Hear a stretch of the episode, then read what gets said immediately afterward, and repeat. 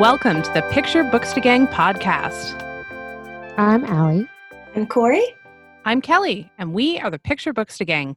We invite you to join us here every other week while we discuss amazing books and issues in children's literature, as well as early literacy, education, and parenting as it relates to reading. We can't wait to dig in deep and get nerdy about picture books with you. Hello, and welcome back to the Picture Books to Gang podcast. I'm Kelly, and once again, I am joined by my delightful friends and co hosts, Allie and Corey. Hello, friends. I'm Allie. Hi, I'm Corey.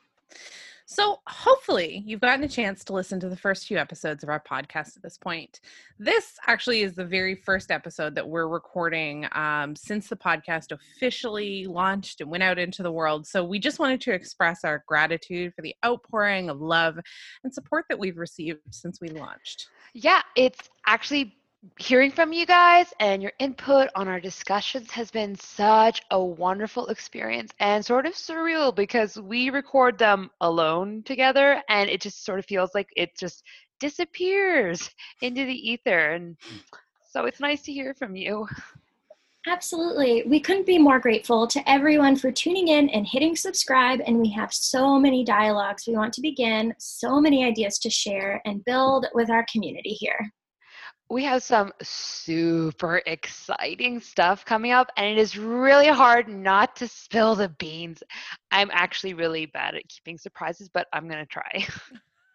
We're so excited for all of this, but our Love Fest out of the way now.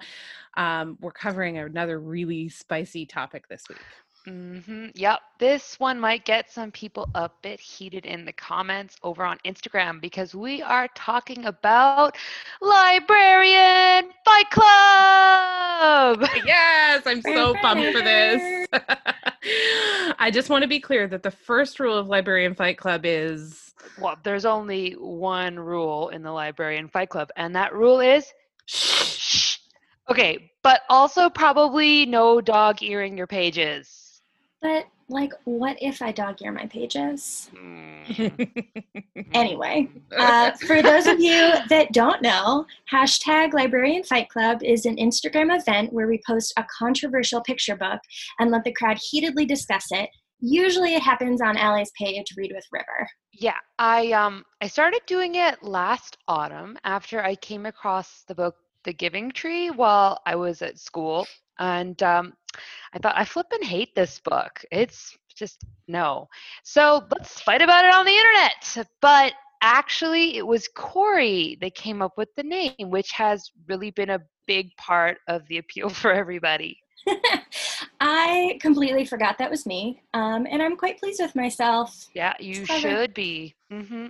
But Corey, you're the only one of us who hasn't actually hosted a Librarian Fight Club on your page. And I think you better get on that. Yes, 100%. Corey, I want to see you host it. I'll think about it. Um, I have a few that might work. I mean, ideally, it should be a book that is controversial, but definitely has two valid points of view.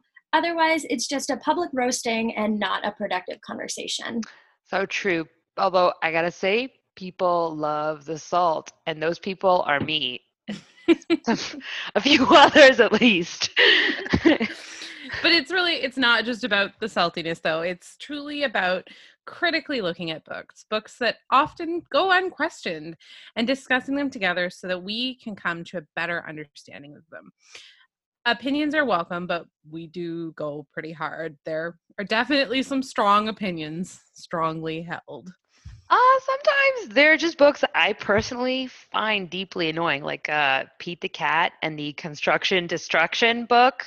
Oh dear, here we go. She's oh, about to go in. My gosh. it just makes no sense, okay? It I, doesn't. I, I I detest Pete the cat.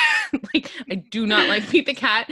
It, it's a cat that goes to school and wears shoes. I think maybe we've gotten past the point of making mm sense. No, it there should be a bar of it making sense. I'm just I'm going to explain this one really quick cuz people need to know about it.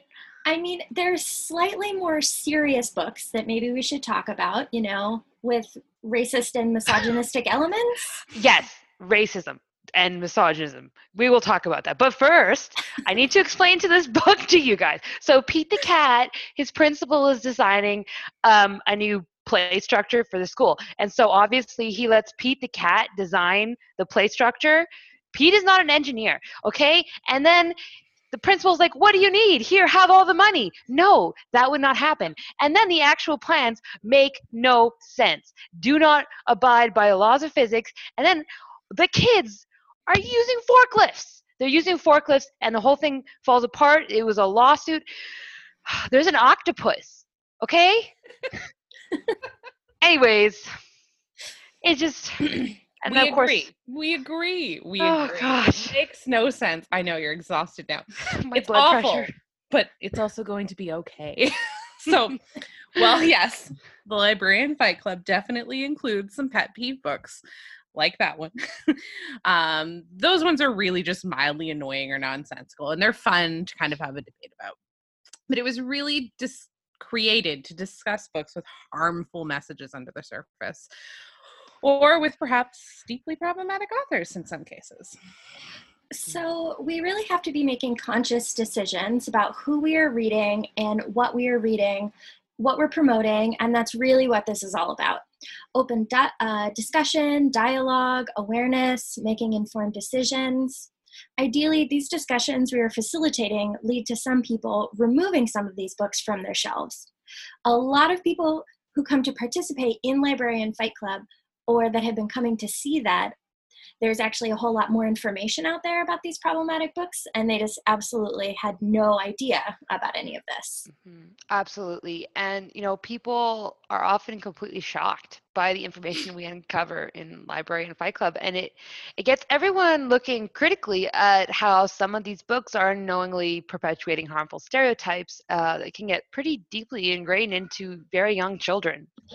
We want to encourage everyone to think critically about what they are reading with their children, especially older books that can have some pretty outrageous messages, like that stack of Curious George or Dr. Seuss that might pop up in the school borrow book bag. And when we encounter these books, we need to start discussions with kids about what harmful images or concepts we find in them, and also then work on the advocacy of having them removed from places where your children or other children are likely to browse without support, like the school library or classroom library or grandparents' house. So, when we talked about diversifying your bookshelf in an earlier episode, we discussed how what you remove from your library can be just as powerful as what you add to your library. We have to take all these things that we are focusing on learning, or really, I should say, unlearning, and make sure that we are paying attention to what they're reading. That if something feels off, we look into it, a really quick Google, or if you want to do a full deep dive, but truly, truly a quick Google search when you're getting that feeling that something just isn't quite right can be extremely helpful to understand what the problems are with a book. Because chances are that somebody else has already done the work for you. And maybe you know even one of us. So when you get that feeling um, that say for example i i find a representation of an inuit or native alaskan person in a book that i think doesn't seem right uh, i can google and then say hey these humans are pictured with penguins which actually only live in the southern hemisphere so maybe that's a harmful image that will perpetuate a stereotype that i actively do not support as a person because it's racist and maybe I shouldn't allow it to go unchecked on my kid's bookshelf. So it's time to retire this book. yeah, people hung on hard to that one that was uh, quite full of problems the 10 little fingers and 10 little toes. Uh, Kelly featured that on Inclusive Storytime librarian Fight Club a few weeks back, which turned out to have lots of strong opinions. And I honestly don't get it. It was pretty bland along with being problematic. Yeah, it's not the most exciting book. And people were really firm on not wanting to abandon that one. Like they straight up said that babies wouldn't know the difference. So they won't grow up with stereotypical ideals and ingrained prejudice, which is just not true. Uh, It's like, let's move on. There really are much better books out there. Just get rid of the dang book already. this one has been bothering Kelly for a while. And she's right. There totally is so, so many better books out there than 10 Little Fingers and 10 Little Toes. But personally, I actually do get kind of squeamish when we talk about permanently removing old books because it feels like suggesting book burning, which is not what I'm into. And that's not actually what we're suggesting, or at least that's not what I'm suggesting. Kelly might have some marshmallows ready for a nice Dr. Seuss barbecue. Not a barbecue per se, but I feel like I saw a post way back where someone tossed them in a blender and turned them into recycled paper art, and I didn't think that was a terrible idea. Recycling. No, that was an awesome idea. and I don't think anyone is suggesting a book burning, but you definitely have to recognize the extreme amount of harm that can come from books like Dr. Seuss, both in perpetuating harmful stereotypes to white children and to Black and Asian folks in their extremely harmful representations. And this leaves deep and painful impressions on kids seeing themselves portrayed in those ways. And we actually, we're not going to get into too many specifics about Seuss um, because The Conscious Kid has illustrated this very well, um, which will be in the show notes down below. But suffice it to say that it has been established that they perpetuate harmful ideas and support the legacy of a racist individual. And people are just not letting go. No, I I'm not a fan of Dr. Seuss, and I just would rather, you know, throw it in a box with some CDs or something and let it collect dust with all the other useless antiques. But I just say I cannot get over people who know all of all of the problems around this and say, well, okay, sure, but I really like this one particular book, and I refuse to give that one up. That's kind of the thing about some of them, even beyond the problematic parts, is they also just aren't that good. There's better rhyming books out there than Dr. Seuss. And of course, in general, all not maybe not all, but many of those so-called classic picture books just don't hold up well over time. The entire value system is just not acceptable anymore. The gender roles, the expected behavior of children, the lack of diversity, the harmful imagery, the language. We can do a lot better. Mm-hmm. And we've been doing Librarian Fight Club for a while now, since it was started last fall, so that we can make it a little bit more lighthearted while being critical of these classics. But we're now in the position that the world is, you know, it has changed and it's finally becoming more palatable or even trendy to examine these classics more closely. So, this idea to look critically is coming more into the mainstream, and we're seeing it all over Instagram. Notably through the, um, the account Children's Lit World with her hashtag Reconsider Lit series, uh, that's been helping a lot of people start looking at the other side and think more critically, which I really appreciate. Me too. I've been appreciating her bringing that into sharper focus for the Bookstagram community and parents and educators as a whole, for sure. Definitely. And, you know, looking at these classic books, you can see that they were just made for another time where misogyny, white supremacy, toxic masculinity, just the whole thing is archaic in the worst way. It's not charming people. It just reminds me that being a time traveler would have probably sucked unless you were like a rich, straight, cisgendered white dude who was already stocked up on all the vaccines. yeah, and just because something was old doesn't make it good. Like, I am not going to go give kids lawn darts anymore because they are wildly unsafe. We already figured that out. So it's weird to me that that grip nostalgia holds um, on people when the realities were not that pretty. Yeah, Corey, absolutely. I, I I understand that we need to leave some space for some nostalgia for that idealized version of a book and our experience of it in that time in the past, but let it stay in the past. It's okay to have those warm and fuzzy feelings about a certain book. Babar, Curious George, Berenstain Bears, Dr. Seuss, whatever it may be. You have memories, maybe with a loved one when you were little reading you that book, but why keep reading it to your kids now when you know what it perpetuates. Ask yourself if it actually aligns with your values and why you feel it's more important than real life people that it harms to keep on reading this picture book.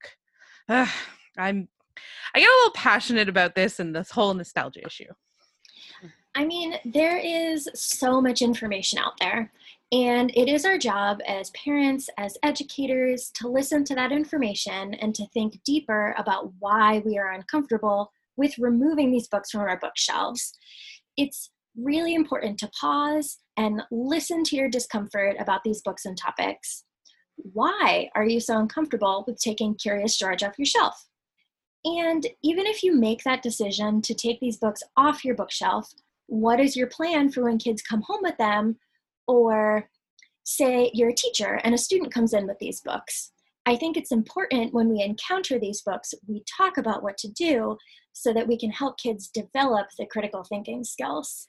Yes. So I can use our family as an example. The first time we read the original Curious George to River, um, it was actually not, it was like one of the moonlight projectors, which we really like the moonlight projector. But carrying on, we didn't we didn't know what Curious George was really. We just sort of remembered, oh, it was a monkey.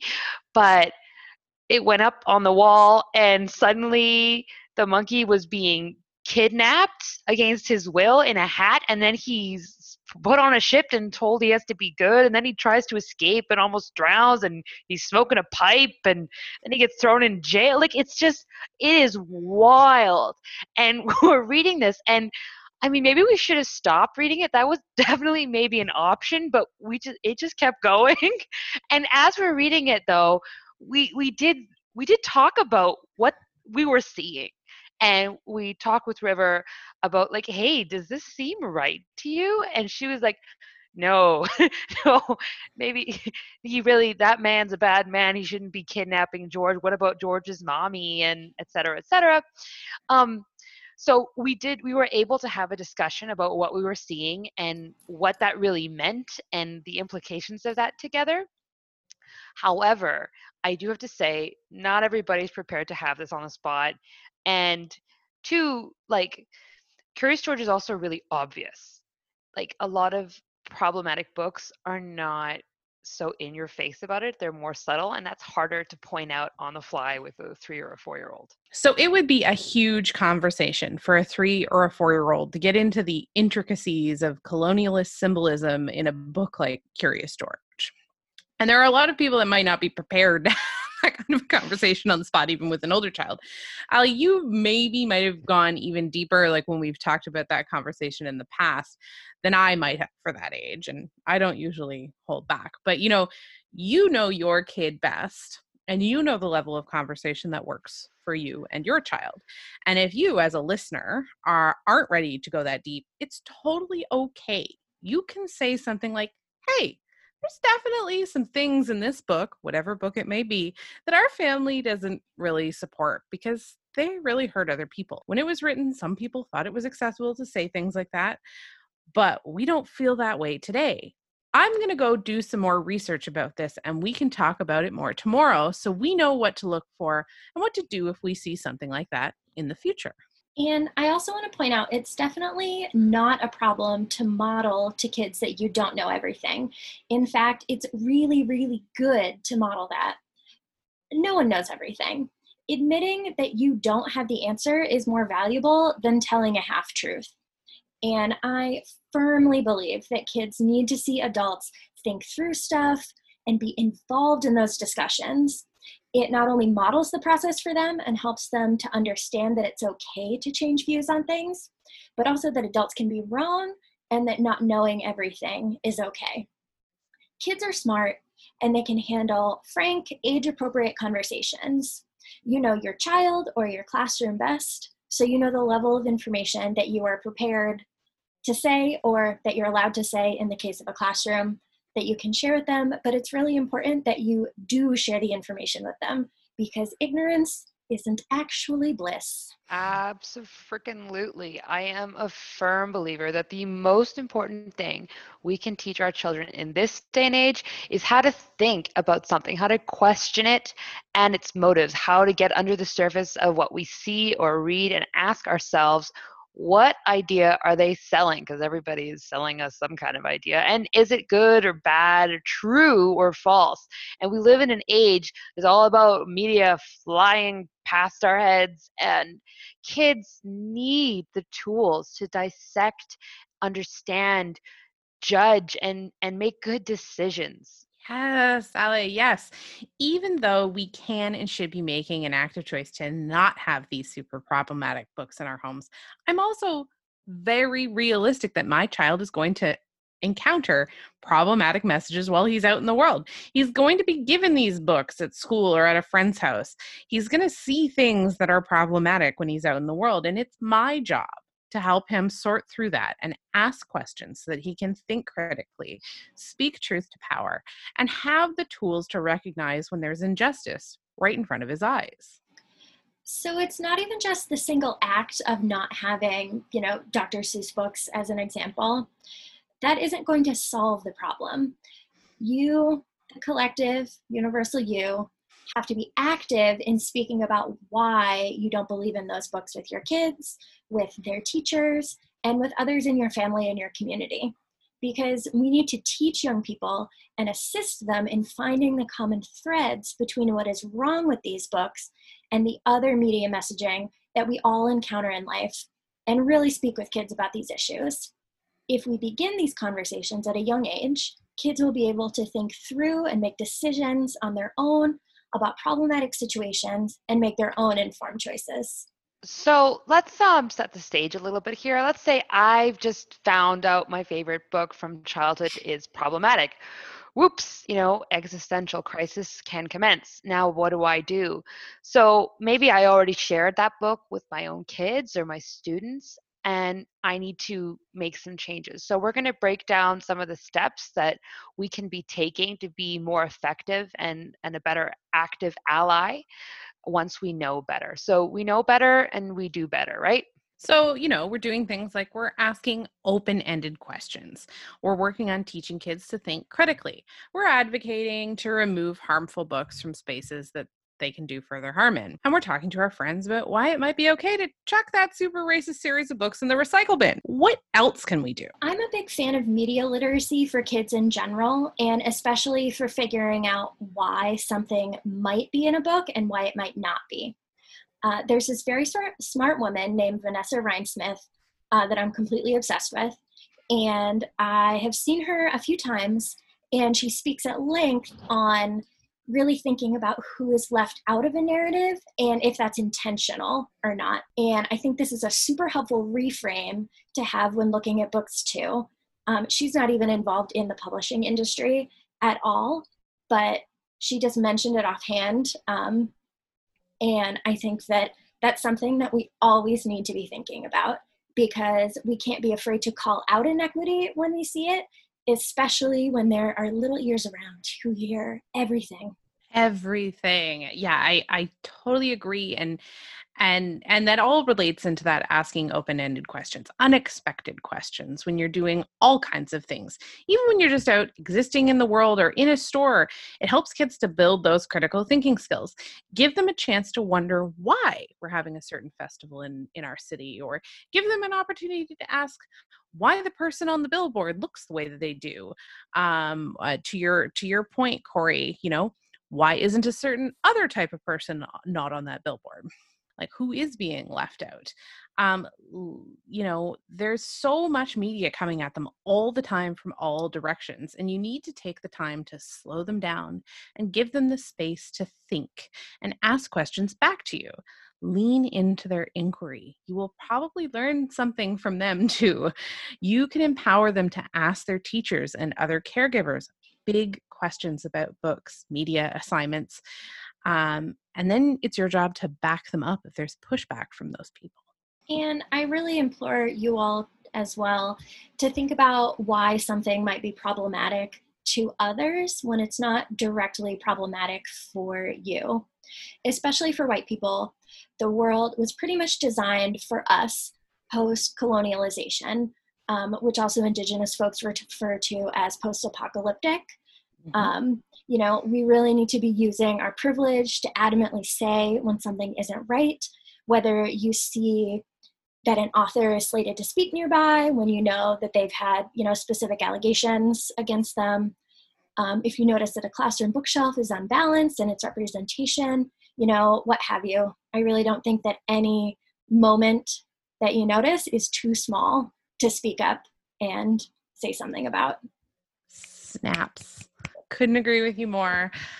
You know, I I think we have to wrap things up at this point, which is hard because per usual, I think the three of us could stay up all night and yell about this a lot. but we want to turn the question back to you, which I think is really important. Head over to our Instagram at Picture Books to Gang and tell us what books you find problematic that everyone else seems to love. And maybe we'll pick your book to do a live podcast fight club in the future. Yes, I am ready for it. Bring me your salt, people. we might be in big trouble. Big, really big trouble. We're in so much trouble. okay, so we want to thank you for joining in our first discussion about nostalgia, kidlit classics, and librarian fight club here on the Picture Books to Gang podcast.